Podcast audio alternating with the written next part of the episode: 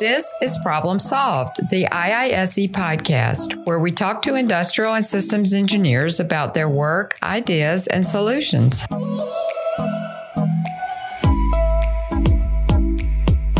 Hello, and welcome to Problem Solved, the IISE podcast. I'm Keith Albertson, managing editor of ISE Magazine. And I'm David Brandt, IISE's digital strategist. On March 25th, Keith and I were able to take a behind the scenes tour of Kennedy Space Center in Central Florida. We were able to visit several sites around the Kennedy campus and chat with NASA systems engineers working on various tasks at the space agency. Many of the photo and video highlights of the tour are featured in the May issue of ISE Magazine and on our YouTube channel at youtube.com slash IISE channel. As it turned out, the timing of our visit was ideal. It was just a week earlier that NASA rolled its Space Launch System rocket out to the launch pad at 322 feet high. It's the most powerful rocket ever built. It was rolled out for its first round of testing that began just a week later. Thanks to our host, Tammy Long of Apache Logical JV, a NASA partner agency, we were given special access to the Space Station Processing Center. That's where they grow crops and prepare cargo for the International Space Station. We also walked through the cavernous vehicle assembly building, toured the crawler transporter that carries rockets to the pad, and we got a close up view of the moon rocket itself on Launch Pad 39B.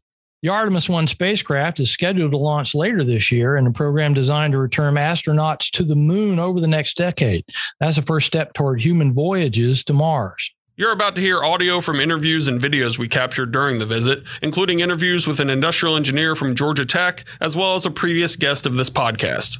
And if you ever have the opportunity to tour Kennedy Space Center or even have careers with NASA, you'll surely understand as quickly as we did the immense pride engineers have working in space exploration, but only just begin to understand the enormity of NASA's legacy in reaching new frontiers. Welcome to the season three finale of Problem Solved.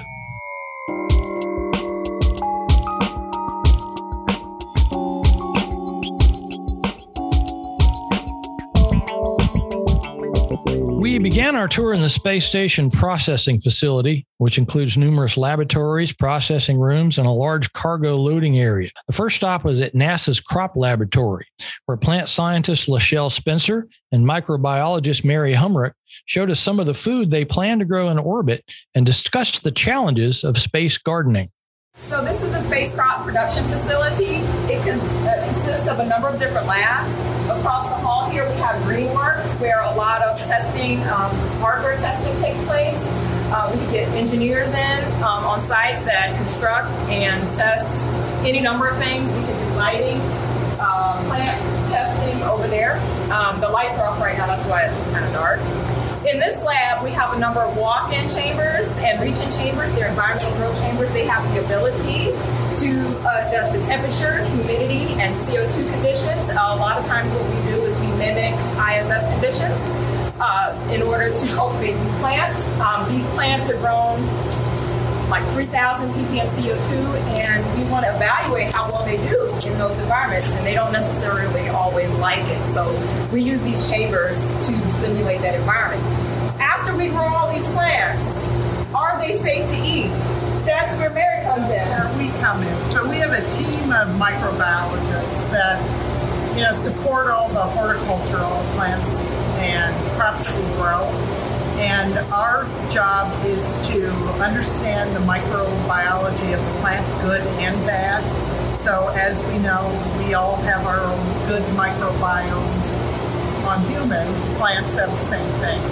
So, these are plant, uh, root associated bacteria that help the plant. But we also screen everything we grow that is intended to be consumed by the astronauts for food safety. So, just as your food in a, you know, that is provided by a company, they do the same thing. They screen it to make sure the consumer doesn't get sick. So we, we have a uh, crop planned of tomatoes that is going to fly in, I think, July of this year. So we'll do all that analysis first, and then the JSC medical team will look at our data and um, say, yes, it's, it's okay. So we have grown like um, I think it's 14 different types of leafy greens and peppers, and they've all been able to consume, you know, astronauts consume those on the space. So that's basically what I do in support of the, of the platform. And, and all this is to create um, food stuff for deep space travel, right? So Right. that the astronauts won't have to take everything; they can bring it along with them and make it happen on Right. So, so the horticulture side of things is to test a lot of different crops, and from those you select based on how well they grow. So our aspect is, well, let's look at the, the system and the microbes, and is it also appropriate to fly in a, you know, a small system like veggie or, or some other type of system. Some of the things that are planned for the future as well.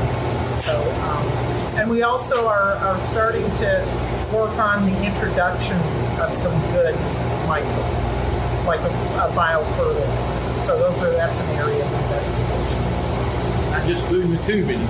What's that? Not just food in the tube. Yeah. Yeah, that's right. But I mean, still- they really, they really, you, I don't know if anybody has seen any of those images of the chili peppers that Michelle was like instrumental in that. So they really, I think for the most part, really enjoy having fresh, good, safe produce. So, and talk about in a nutshell how we got the Espanola chili pepper to the um, advanced plant habitat. It started right here in this lab, this chamber over here.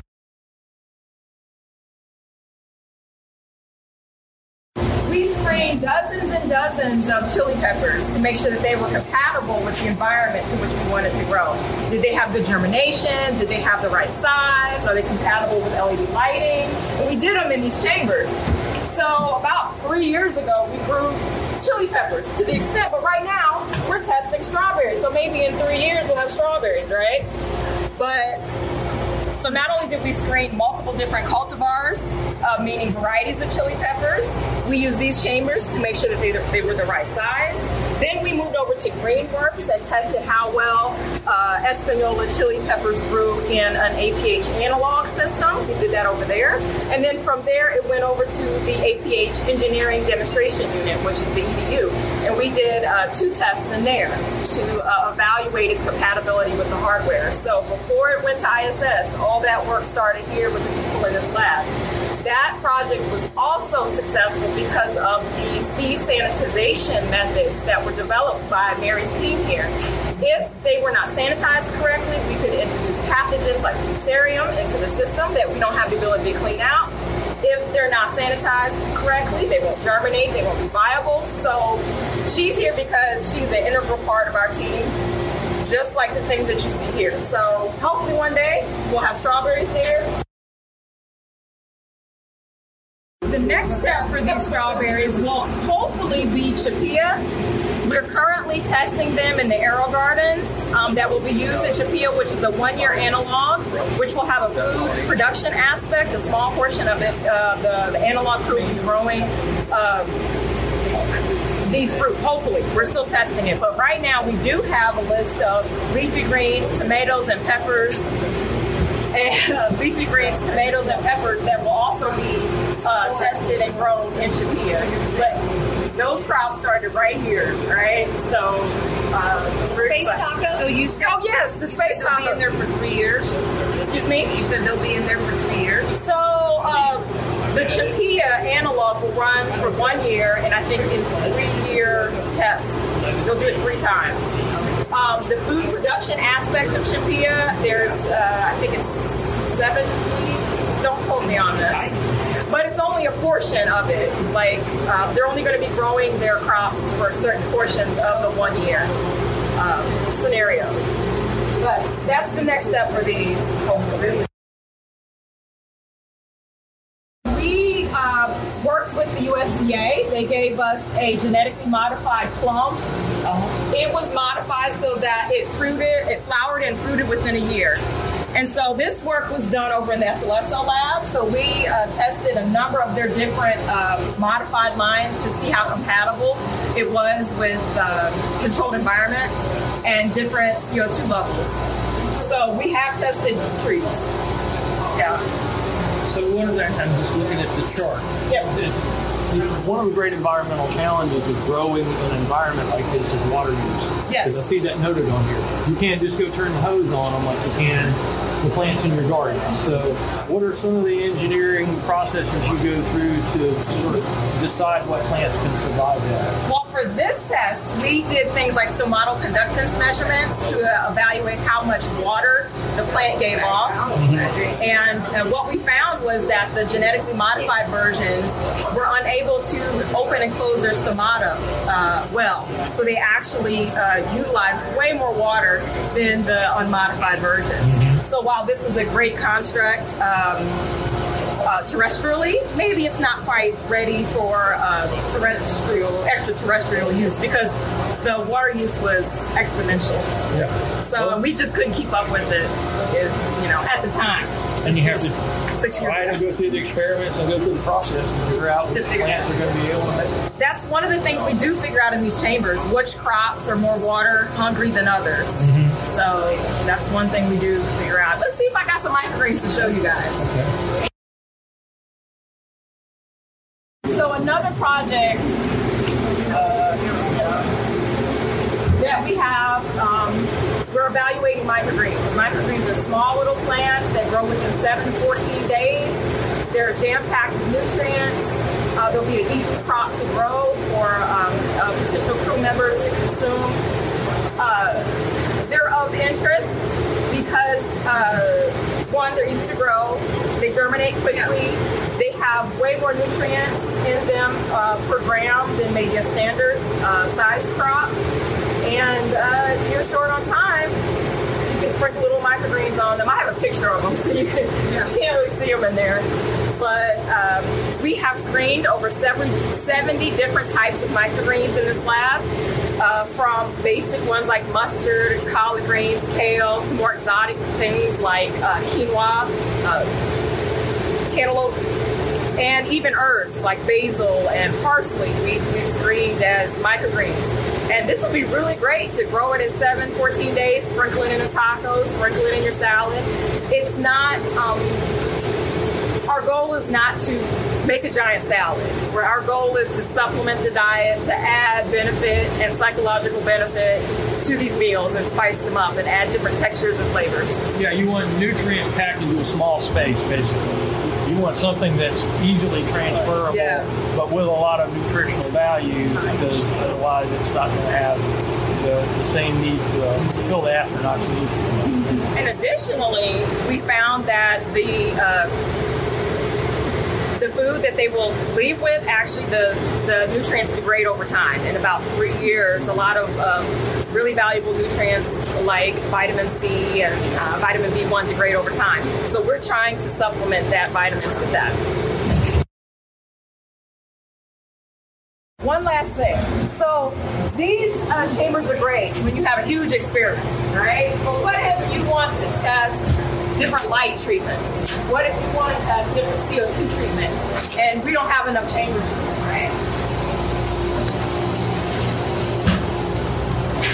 We have the ability to test six different light treatments, six different uh, CO2 treatments, six different anything treatments with the use of these chambers called the center chambers. They were custom designed and custom built by uh, Lawrence Koss on our team, and they have the ability to have their own micro uh, environmental system in each of these chambers.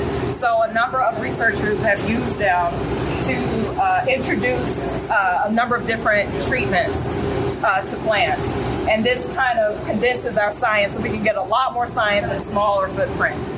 After a tour of the cargo bay, Randy Gordon, a Georgia Tech industrial engineering graduate and cargo integration manager for Gateway Deep Space Logistics, provides an overview of the processing center operations. We saw today, uh, Randy, how cargo is prepared in laboratories, then prepared in the cargo bay uh, to be sent into space. It really is, as you are an industrial engineer from Georgia Tech, it really is a process that I think is familiar to industrial engineers in manufacturing and supply chain on how things progress along those lines and the logistics involved just with space, in this case being the final destination. Those really tie together, don't they? They do. I thought for most of my career, I've thought of that assembly line process as a good analogy. Uh, for cargo and science experiments going to ISS, you have researchers and hardware developers around the country, really around the world, working on designs. Then they'll move into you know serious design reviews, prototype development, hardware development, and finally they get some flight hardware.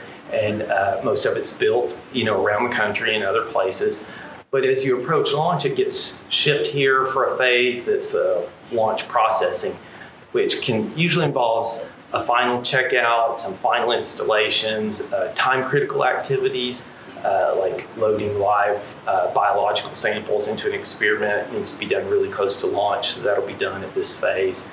And um, that's what this team here at uh, Kennedy Space Center does. It, it, hosts these different teams as they come here for those final steps.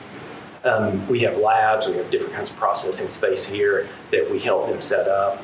Um, some tasks that are a little more uh, safety critical are done here because you don't want to do like load an oxygen tank uh, at a really high pressure and transport it across the country. So our teams will do that kind of work here, and it all leads up to the you know days and weeks before uh, a launch on like a SpaceX resupply mission to ISS, for example, where uh, those teams will do that final bit of work They'll hand it off to a transportation team that will deliver it to SpaceX, our launch provider in this scenario, and then they'll take it to the next phase of loading it into their spacecraft. And then, you know, the mission just continues as you count down to launch, you go to station. So it is this sequence of events. Uh, we have this little slice that's at an interesting time critical part as you lead up to launch, so that makes it pretty exciting. Um, but yeah, it just leads to the to the next phase. And you were talking before too um, on, on how the facilities themselves evolve as space travel has evolved. The early days of space travel were a, a whole different priority. You had the space shuttle era. Now we've gone into the ISS era with Gateway to follow. And you're like repurposing a lot of the laboratory space based on different needs, and particularly with commercial uh, interest coming in as well. That that's a constant process, isn't it? It is. It was really exciting here. It's it's challenging and exciting. As shuttle ended in about 2011, this building had been used for final assembly and checkout of the large modules that make up space station. So your U.S. lab, uh, different nodes, different uh, European labs going to station, a Japanese lab so big modules had come through this building. As the assembly of the station was completed and station ended, this building's purpose needed to evolve. And uh, at that time, as the station was fully built out, the amount of science we could do ramped up. We had a bigger crew, we have a full space station, and so the goal at that point was to really maximize the through, throughput of science. And this building got really repurposed to handle all those science teams that need to do the final preps we're talking about for their payload uh, just before we hand it off for launch. So we kind of scrubbed the whole building looking for every bit of space we could turn into a lab, and, and we did that. We developed a, a plant growth lab uh, where plant uh, research is done. Uh, that's kind of exciting for Kennedy because we do not only that final launch site prep for those, but we actually do the research and development of those payloads. And we also learned how, as the International Space Station's life comes to an end by the end of the decade, the next step is going to be more commercial modules, more uh, cooperation between commercial interests and NASA on how modules are used for different experiments, and then ultimately that's going to transition into Gateway. So that's another part of the evolution. It is. I think it'll be an exciting time. The Into Space Station uh, will be tough for me. I've worked on it uh, for a big chunk of my career. Uh, the plan is for it to end in 2030. At, at that time, uh, we hope to have Gateway fully uh, operating in lunar orbit. So we'll be sending crew and science and cargo type uh, things, hopefully from this facility, to support that. But we're also NASA is stimulating development of commercial space stations to replace ISS in low Earth orbit. So hopefully we'll have those destinations too, and maybe this facility will be used to support uh, research and uh, experiment type work going to those stations also. And, and as we uh, roll toward the start of the Artemis program, we have the rocket on the pad out there for the first uh, test of that uh, vehicle. Gateway is starting to become more of a reality for everybody here. As that program comes online very soon, there, there must be a, sort of a sense of urgency as you move forward to, to really getting all your processes in place. Yeah, there definitely is. I think it'll be exciting as, as we get into some test launches of Artemis. Uh, that'll be a, a, a very exciting. And then there's a lot of work going on now to develop the core modules that'll be gateway, that orbiting kind of command center around the moon. Um, the one we're working on is the Gateway Logistics Services, and that will supply cargo and science gear, uh, astronaut crew supply type things uh, to Gateway. And it's modeled off the commercial uh, approaches we've taken since shuttle to, to resupply station. The staff at the processing facility is beginning the transition to Gateway. That's an outpost that will remain in lunar orbit to supply Artemis astronauts traveling to and from the moon. Fleet manager Sean Butts, a previous guest on Problem Solved, discusses how lessons learned from the International Space Station will apply to Gateway. Sean, we talked a little bit about the transition from the ISS to Gateway, and now it's with the Artemis program coming online soon, it's becoming real. What are the next steps as you've been preparing for so many years of this uh, module to orbit the moon and, and be a, a supply um, module? What are the next steps as you ramp up toward these missions? Well, you know, as, as we started cutting metal on, on the pieces of Gateway, and uh, things are really starting to happen with not only the domestic partners that are supplying parts of Gateway, but also our international partners who are ramping up to provide modules and all kinds of system support. Um, we're really starting to get into the weeds of the of understanding more about what we're all going to be doing on Gateway. So within the, the logistics world that, that we support, you know, we support the Gateway Logistics Services contract to, to procure commercial services to carry cargo and supplies to the Gateway and also to take trash away. Um, we're getting more and more in depth about really understanding with the team on Gateway what the, the Gateway, like think about what a day in the life of Gateway, or maybe a better term is like a, a week in the life, like an orbit around the moon for Gateway, mm-hmm. the NRHO orbit is going to be about a week. So we're getting into more conversations about operations, and the operations teams are starting to share with us a lot of knowledge about, um, more detailed knowledge about the studies, um, the, the way the gateway is going to be operated. And from our perspective, they're identifying a lot of problems that they don't have necessarily solutions to. So um, we offer a great deal of flexibility to the gateway program as a reusable, well, not a reusable element, but a, a uh, customizable element. You know, every logistics module that flies to the gateway it can be a one-off with life of about a year. And we're intending to supply Gateway about one flight every maybe 15 years.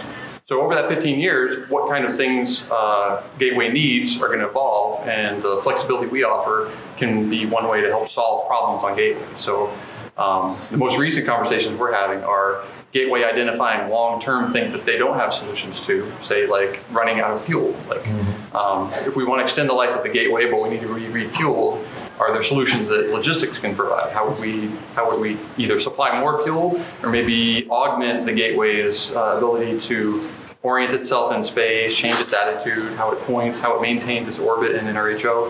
Um, are there logistical solutions we can bring uh, through the logistic contract to, to, solve those types of problems? Mm-hmm. So it's, it's more than, for us, it's exciting to kind of think about longer term problems that aren't just how do we get more stuff to Gateway, but how can we use our contract and our commercial partners' uh, innovations and solutions that they're coming up with and ideas that they're coming up with to really help uh, the Gateway execute its mission in space, focus on the science and the research and astronomy and human presence in space, and leave some of those weird, challenging systems problems uh, to us in the commercial industry to try and solve. Mm-hmm. As Gateway ramps up, and, and as you said, you encounter more problems, there are going to be more problems that you can't even anticipate, I imagine. Oh. How do you sort of uh, plan for future troubleshooting?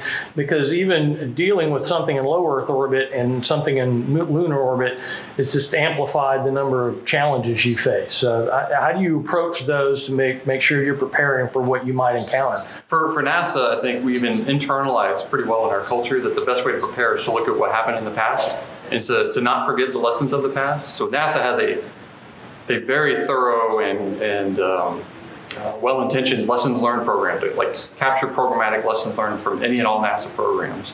So the ISS has been a, an amazing proving ground um, to to kind of show the types of problems you encounter in low, low Earth orbit as far as having humans operating and trying to live in space and operating a, a very complicated uh, system outpost in space.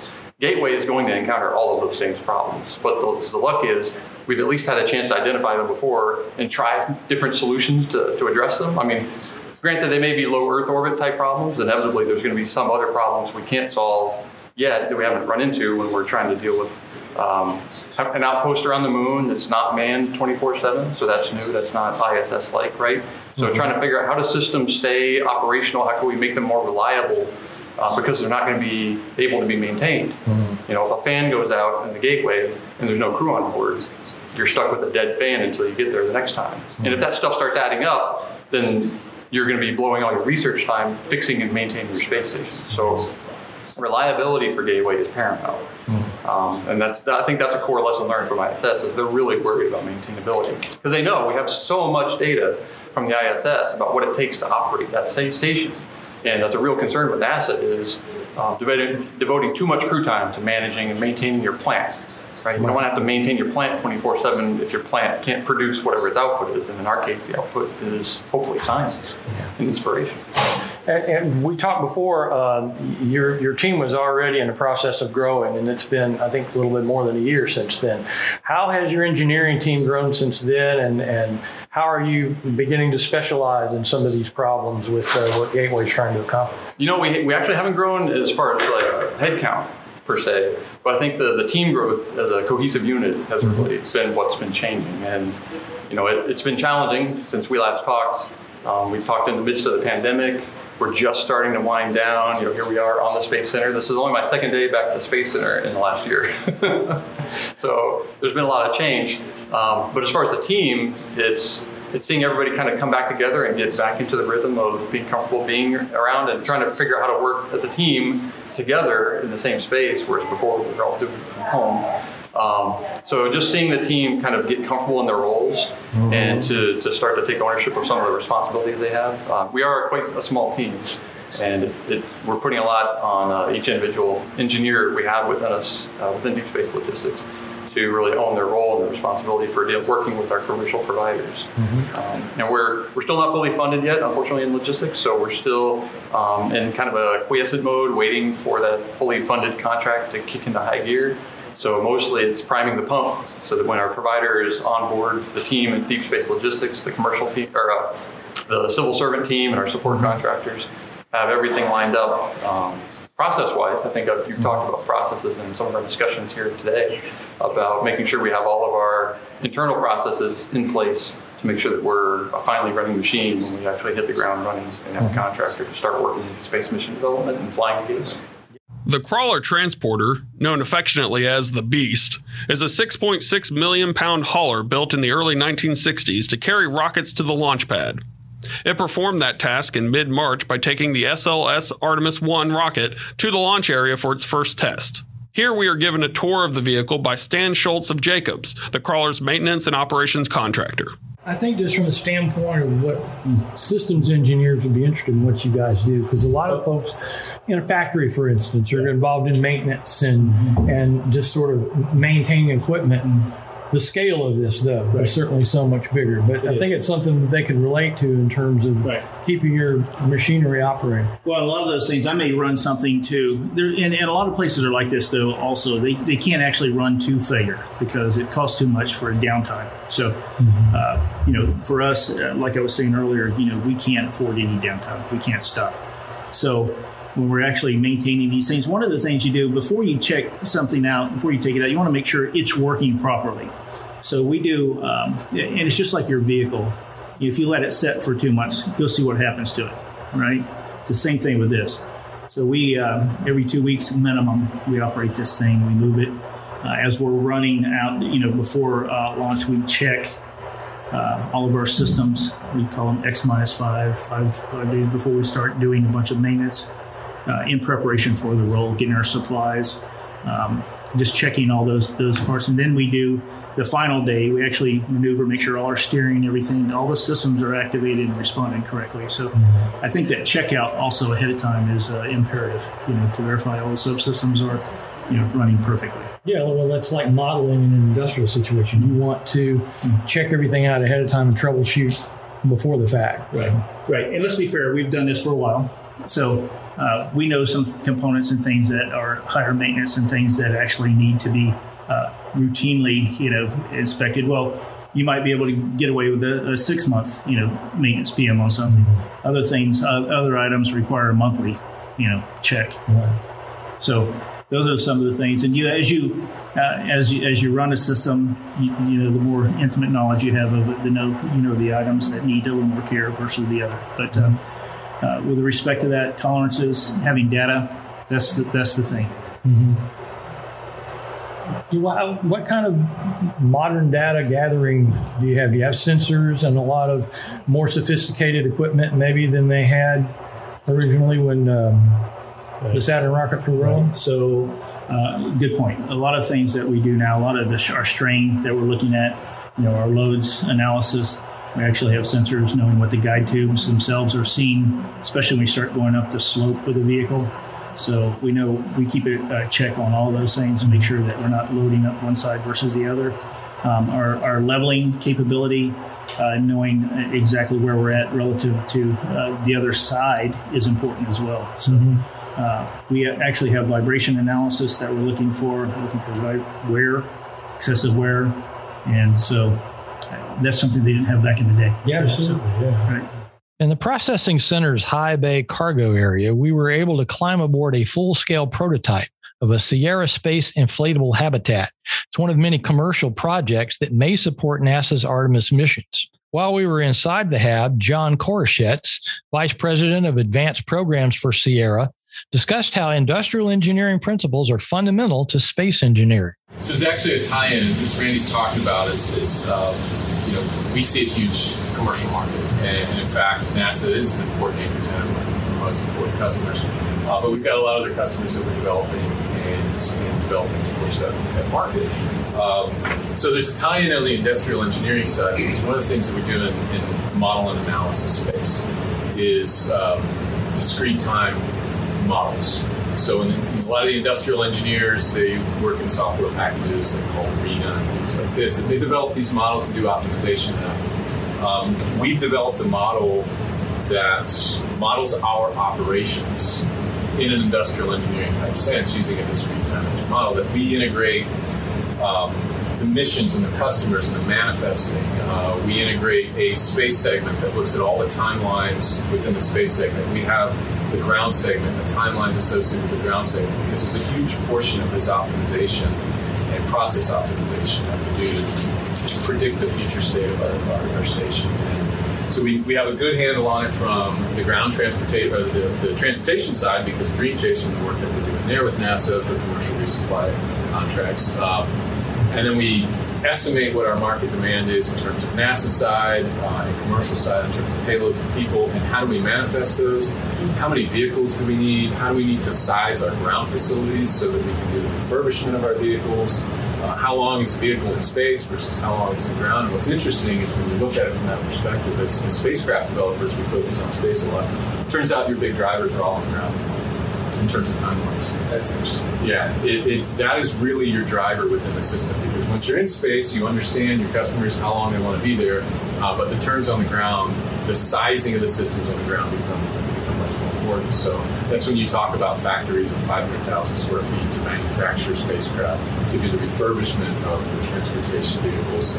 That really services, you know, the space segment where you're talking about 1,000 cubic meters volume. So your, your ground timelines are a big important uh, piece of that. It's something that's sometimes subtly missed, and that's something that uh, certainly the industrial engineering world is, uh, is big into. Thanks for listening to this episode of Problem Solved, the IISE podcast, a production of the Institute of Industrial and Systems Engineers in Metro Atlanta. This podcast is produced by David Brandt, Keith Albertson, and Michael Hughes, and edited by David Brandt. You can listen to all episodes of Problem Solved and learn about sponsorship opportunities by visiting our website, podcast.iise.org. You can also learn more about IISE at the Institute's website, www.iise.org.